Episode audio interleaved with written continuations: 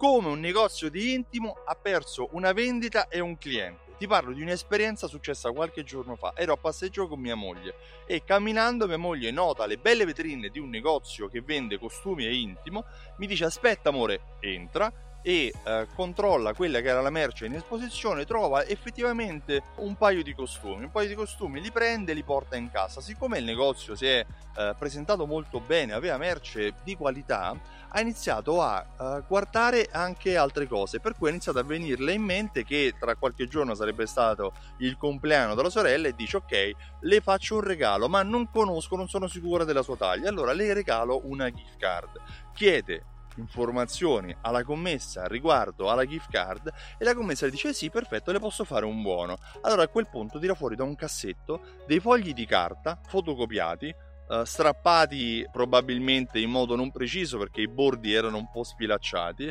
e inizia a scrivere le informazioni della sorella, inizia a scrivere l'importo speso e a quel punto io mi avvicino un po' per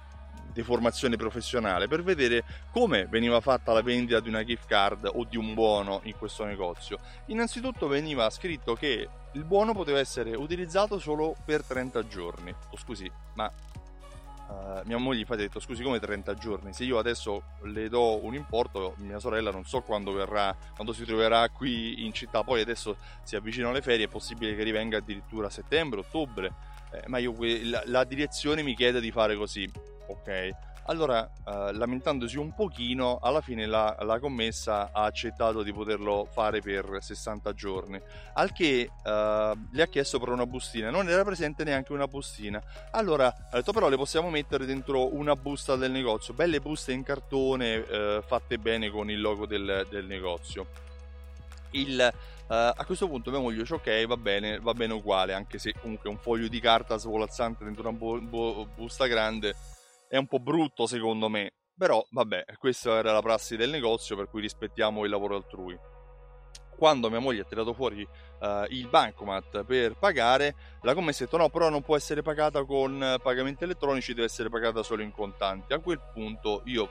forse eh, mi sono Uh, mi sono permesso di dire guardi no allora non compriamola questo è il modo con cui un negozio ha perso una vendita da 50 euro e chiaramente Uh, tu saprai che quando il cliente spende poi l'importo ricevuto il regalo non spende le 50 euro ma aumenta di solito del 30% l'importo uh, disponibile. E inoltre ha perso anche un nuovo cliente perché la sorella di mia moglie non era mai andata in quel punto vendita. Con una semplice azione ci sono state due conseguenze negative per cui quale cosa possiamo imparare da questa esperienza? Possiamo imparare che così come il negozio ha curato il dettaglio della visualizzazione dei prodotti, del, un bel visual, una bella vetrina, ha curato ad esempio la formazione eh, del personale nell'assistere mia moglie, ha curato anche la presentazione tramite una bella busta in cartone che i prodotti quando vengono venduti vengono messi in questa bu- bustina di cartone carina, però non, aveva, non era pronto neanche a poter vendere una gift card.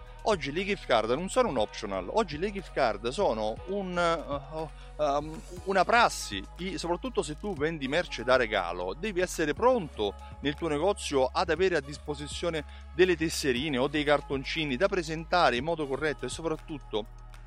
se il cliente paga, comunque lui paghi, puoi porre dei limiti, ma i limiti possono essere posti all'interno dell'anno fiscale. Non puoi porre il limite al cliente nella spesa entro 30 giorni, entro 60 giorni, che comunque non è non mi risulta che sia legale, se mi sbaglio correggimi, ma se il cliente sta semplicemente pagando, sta acquistando un buono, tecnicamente è un A buono, per cui è un credito, il cliente ha diritto a spenderlo, eventualmente puoi porre il limite che lo può spendere entro l'anno in corso o un anno dall'acquisto, ma non può avere un limite di 30 giorni o 60 giorni, non stiamo parlando di una garanzia sull'acquisto di un prodotto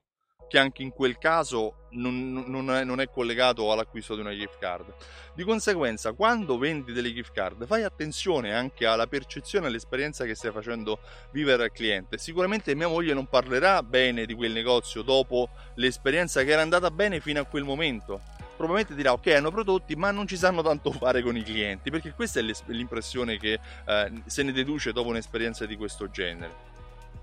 Io mi occupo anche di questo, mi chiamo Stefano Benvenuti e mi occupo di fidelizzazione della clientela. Fidelizzazione che può essere anche semplicemente saper vendere una gift card. Ho creato un prodotto, un programma che si chiama Simsol che unisce insieme raccolte punti gift card, passaparola e le unisce insieme a strumenti di automazione marketing per aiutare i negozi a vendere di più attraverso l'invio di coupon, email, sms che portano il cliente a ritornare nel tuo negozio per tanto tempo a continuare ad acquistare nel tuo negozio. Se vuoi maggiori informazioni visita il sito simsol.it e richiedi la demo. Riceverai tramite email le informazioni necessarie per capire come vendere di più ai tuoi clienti utilizzando le Fidelity Card. Inoltre, il 21 ottobre a Milano e il 28 ottobre a Roma, sono entrambe delle domeniche, ho realizzato due, organizzato due giornate evento in cui ti spiegherò come accogliere i clienti, come fidelizzarli e come far ritornare nel tuo negozio per tutta la vita. Uh, se vuoi maggiori informazioni visita il sito altafedeltà.info e acquista il tuo biglietto prima che si esauriscano.